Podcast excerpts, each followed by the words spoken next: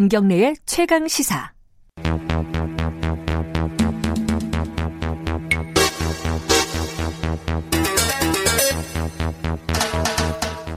네, 사건의 이면을 어, 깊이 있게 파헤쳐보는 시간입니다. 추적 20분. 어, 두분 변호사와 오늘 함께합니다.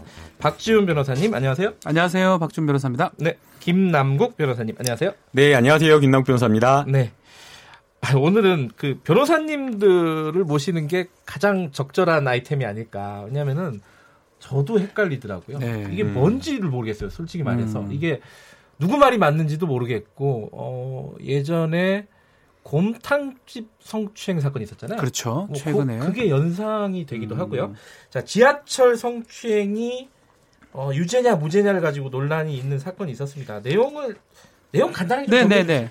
김모 씨입니다. 김모 씨가 지난해 5월 달에 출근길에서 출근 지하철인데요. 네. 8분 동안 어떤 여성의 팔과 어깨를 자신의 팔로 접촉해서 추행했어. 밀집 장소 추행죄라 그러거든요. 네. 그리고 재판에 넘겨져서 11월 달에 실형 6개월 실형을 받고 지금 법정 구속이 됐고 2심에도 그대로 지난 음. 5월 달에 2심이 열렸었는데 6개월 그대로 지금 그래서 대법원에 상고 중인 그런 상황입니다. 여기까지는 뭐 큰 논란이 없는데 어, 김씨 그러니까 피의자 아 지금 피고 피고인이죠. 네. 네. 피고인의 형이 아 내 동생은 그런 사람 아니다 이래가지고 그 경찰이 찍은 사진들을 이제 피고인은 당연히 받을 네. 수 있으니까요. 음. 그걸 이렇게 편집을 해서 굉장히 정교하게 어, 인터넷에 올렸어요. 그래갖고 이게 반향이 굉장히 뜨겁습니다. 막 그 청와대에 음. 이거 무죄 아니냐라는 음. 청원까지 막 들어가 있고요.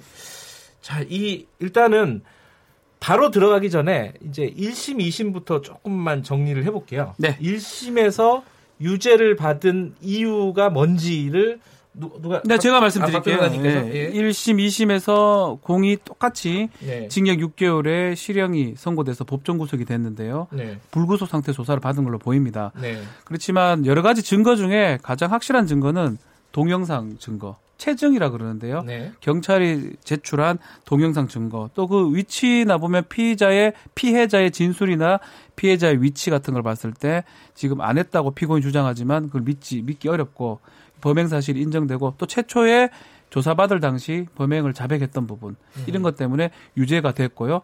다만 동종전과가 있습니다.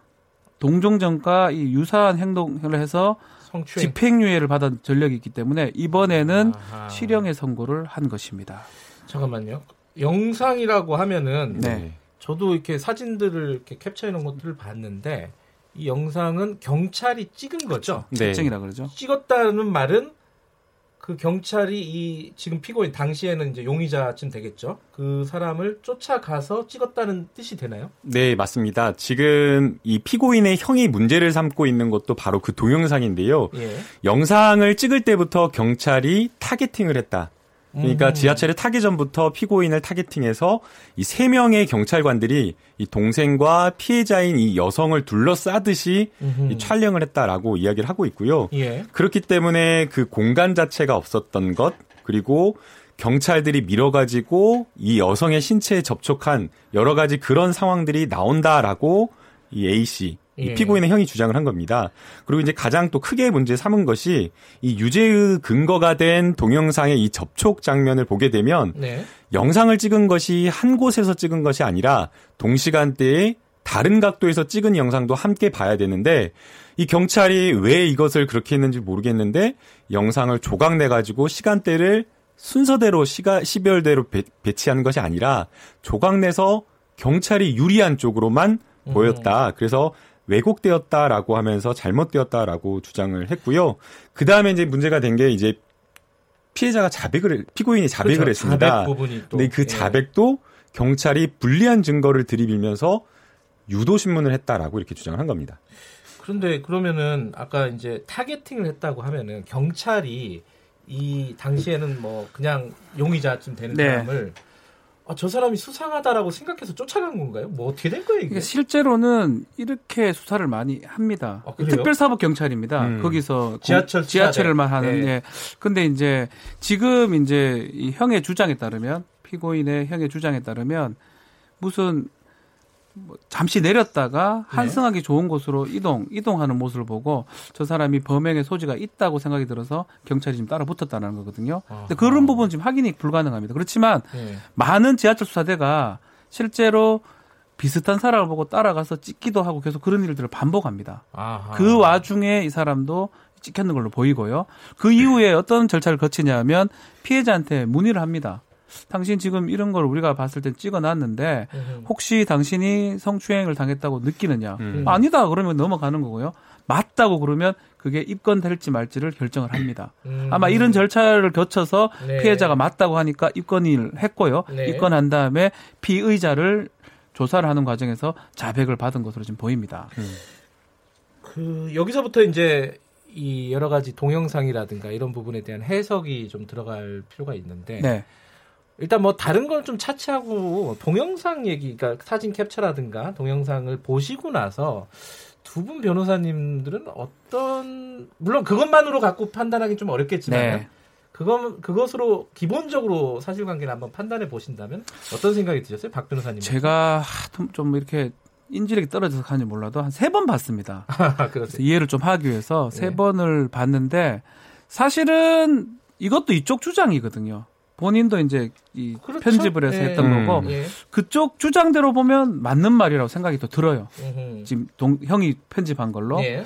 그렇지만 그걸 또 100% 이렇게 편집을 하니까 이 사람들이 맞다라고 하기에는 조금 무리 수도 있는 게 아닌가. 음. 그래서 저는 한 70% 내지 80% 정도 맞다는 생각이 들고 맞다는 음. 말은 이쪽 편집이 뭐 어느 정도 억울하다는 느낌이 들긴 한데 예. 그렇다고 하더라도 무슨 100% 아니면 뭐 8, 90% 이상의 어떤 억울한 부분은 아니다라는 생각도 좀 음, 듭니다. 음, 그게 조금 유보적이신 예, 저는 절반에서 조금 어, 아니 그 정도 예. 어떻습니까? 예. 결국에는 그 이 피고인의 형이 문제 삼고 있는 게 음. 동영상인데요. 네.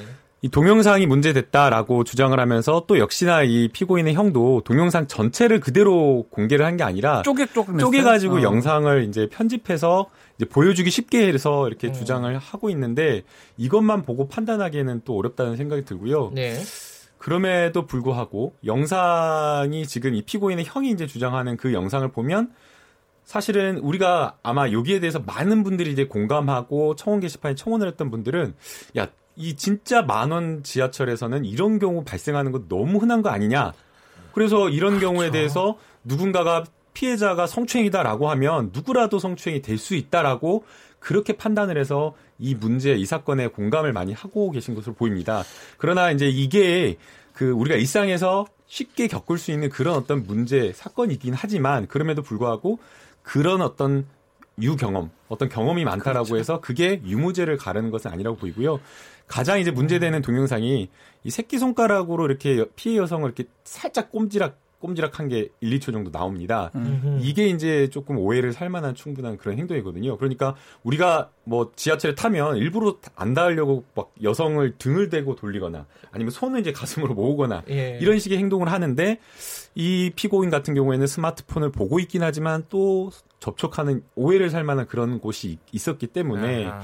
이런 것도 이런 것을 보면 또 유죄가 아닌가라는 또 생각이 듭니다. 이제 피해자 피고인 형은 어 이제 클래식 기타를 음. 네. 동생이 치고 있어 가지고 이 손, 손이 이제 습관적으로 그렇죠. 이렇게 꼼지락 거린다라고 얘기를 하는데 그런 부분들이 법정에서 이렇게 인정이 되긴 힘든 모양이죠. 그렇죠. 이런 게 있어요. 예. 밀집 장소 추행죄인데 결국은 그런 추행할 의사나 의욕이 있었냐 없었냐는 본인하고 하늘만 합니다. 아무도 몰라요. 예. 그 행동을 보고 판사는 제3자, 객관적인 시각에서 그 정도 행동이면 마음속에 그런 마음이 있었을 것이라고 추정하고 추단하는 과정을 거치는 거거든요. 음. 그런 게 음. 재판입니다. 음. 근데 사실은 객관적인 증거들을 보고 판단하는 겁니다. 네. 그러니까 손가락이 그렇게 했다라는 부분은 판사가 봤을 때는 네. 그렇다면 마음속에 그런 게 있었지 않을까라고 충분히 예상할 수 있는 부분이고요. 음. 거기다 전과도 있죠. 음. 또 자백을 했죠. 이런 여러 가지들을 봤을 때는 그 당시의 행동은 설사 억울할 수 있습니다. 네. 억울할 네. 수 있지만 제가 봤을 때는 판사가 봤을 때는 90% 이상의 개연성이 있는 의혹을 추행을 의혹을 하고 의사를 한 행동이라고 음. 판단한 것 같습니다. 그럼 제가 잘 몰라서 그러는데 판사가 이런 어떤 증거가 아니라 본인 아까 말씀하신 추단하고 네. 이렇게 하는 과정을 증거를 갖고 추단합니다. 그러면 대략 한 90%요. 이상 돼야지 이제 유죄. 저도 뭐 군판사를 했는데 저는 한 95% 정도 돼야 됩니다. 아 그래야지 유죄를 내리. 군대 사건은 뭐 아. 뭐 대부분 다 아. 일정하기 때문에 음, 그래 돼야 네. 되지 한 60% 70%라면 이 무죄로 가야죠. 예, 김 변호사님 할 말씀. 이게 얼마나 예. 그 재판부에서 정말 한 사람의 피고인의 인생을 생각하고 그러니까요. 신중하게 판단했는지 좀 모르겠습니다. 이게 이 서울 남부지방법원의 남부법원. 형사 단독에서 했는데 네. 형사 단독의 사건이 정말 엄청나게 많습니다. 음.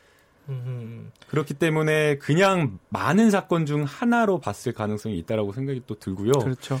또, 또 문제가 되는 게 그, 저는 크게 두 가지라고 생각이 되는데요. 첫 번째는 체증을 할 때 경찰관이 너무 지나치게 과잉 수사를 한 게 아닌가라는 생각이 듭니다. 음.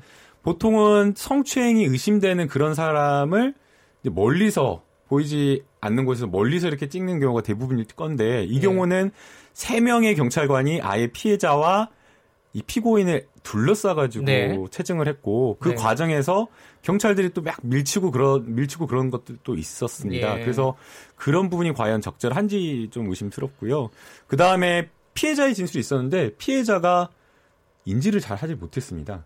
영상을 음. 보게 되면 졸고 있는 모습, 네. 어, 불편함을 표시했다라고 경찰에서는 진술을 했지만 그 진술은 인지하지 못하고 있었다가 33일 정도 뒤에야 경찰과 음. 경찰에 출석을 해가지고 동영상을 들이밀고 이런 일이 있었는데 음. 기억나지 않느냐라고 계속 이렇게 하니까 피해자가 그때 진술을 영상을 보고 거꾸로 진술을 네. 한 것이었기 때문에 과연 이런 피해자의 진술을 피고인의 유죄의 증거로 삼는 것이 맞는지 그런 것도 좀 저는 이거는 100% 동감, 동감합니다. 저는 뭐이 네, 판사 판단에 대해서 뭐 문제를 제기하기보다는 네.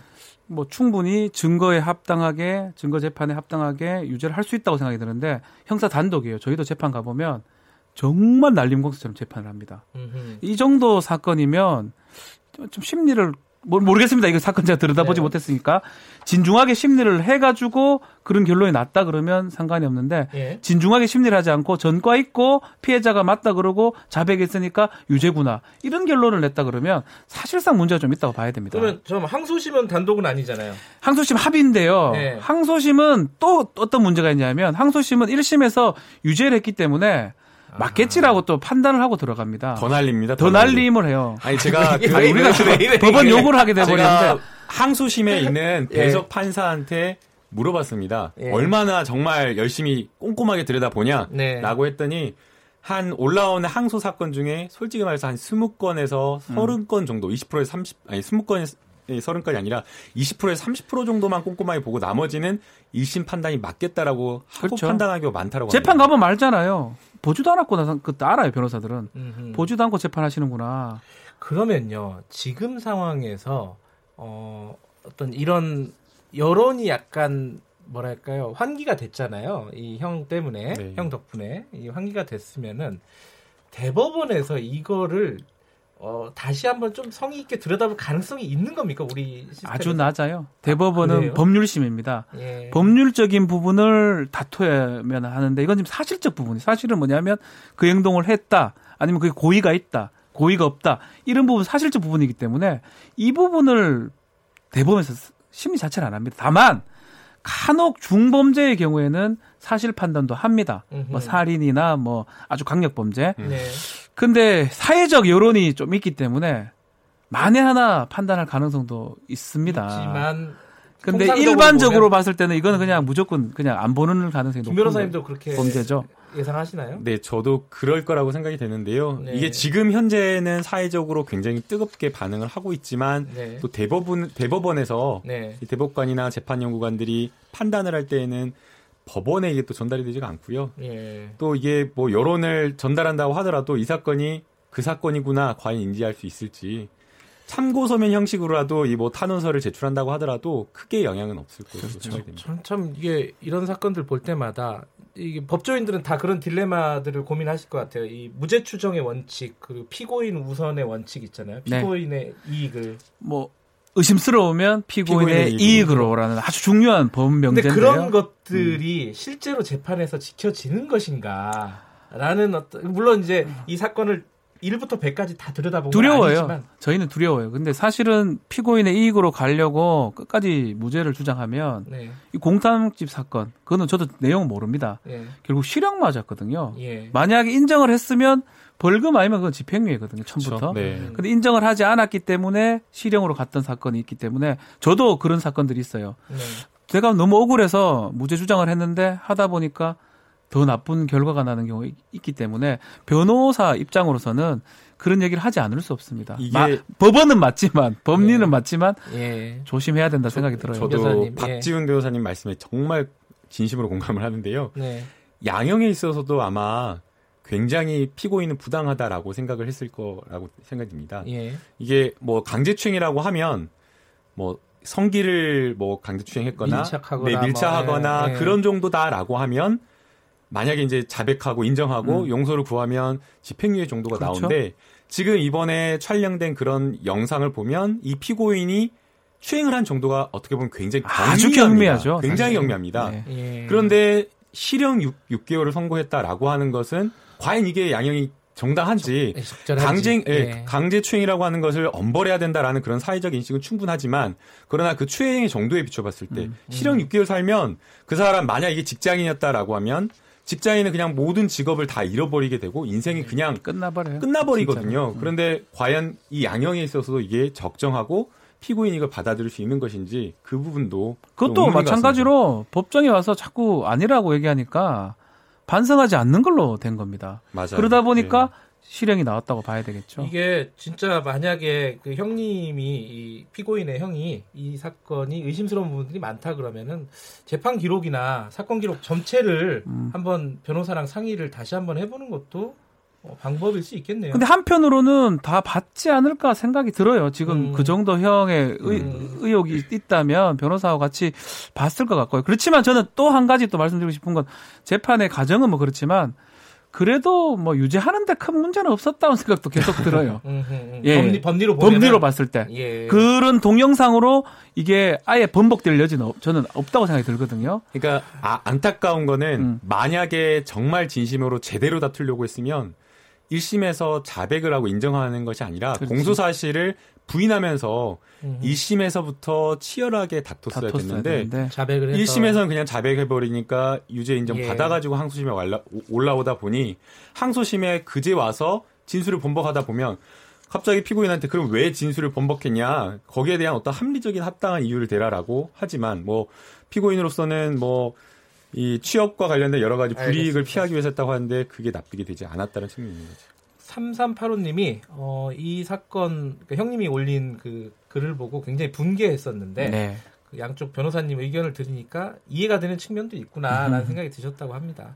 이게 뭐 생각해볼 여지가 있는 거지 너무 한쪽으로 막 이렇게 지금 네, 예, 생각하실 필요는 네. 없을 것 같습니다. 네. 오늘 두 분 말씀 듣고 좀 정리가 된 것 같습니다. 고맙습니다. 감사합니다. 감사합니다. 네. 박지훈 변호사님, 김남국 변호사님이었고요. 김경래 최강시사 듣고 계신 지금 시각은 8시 48분입니다.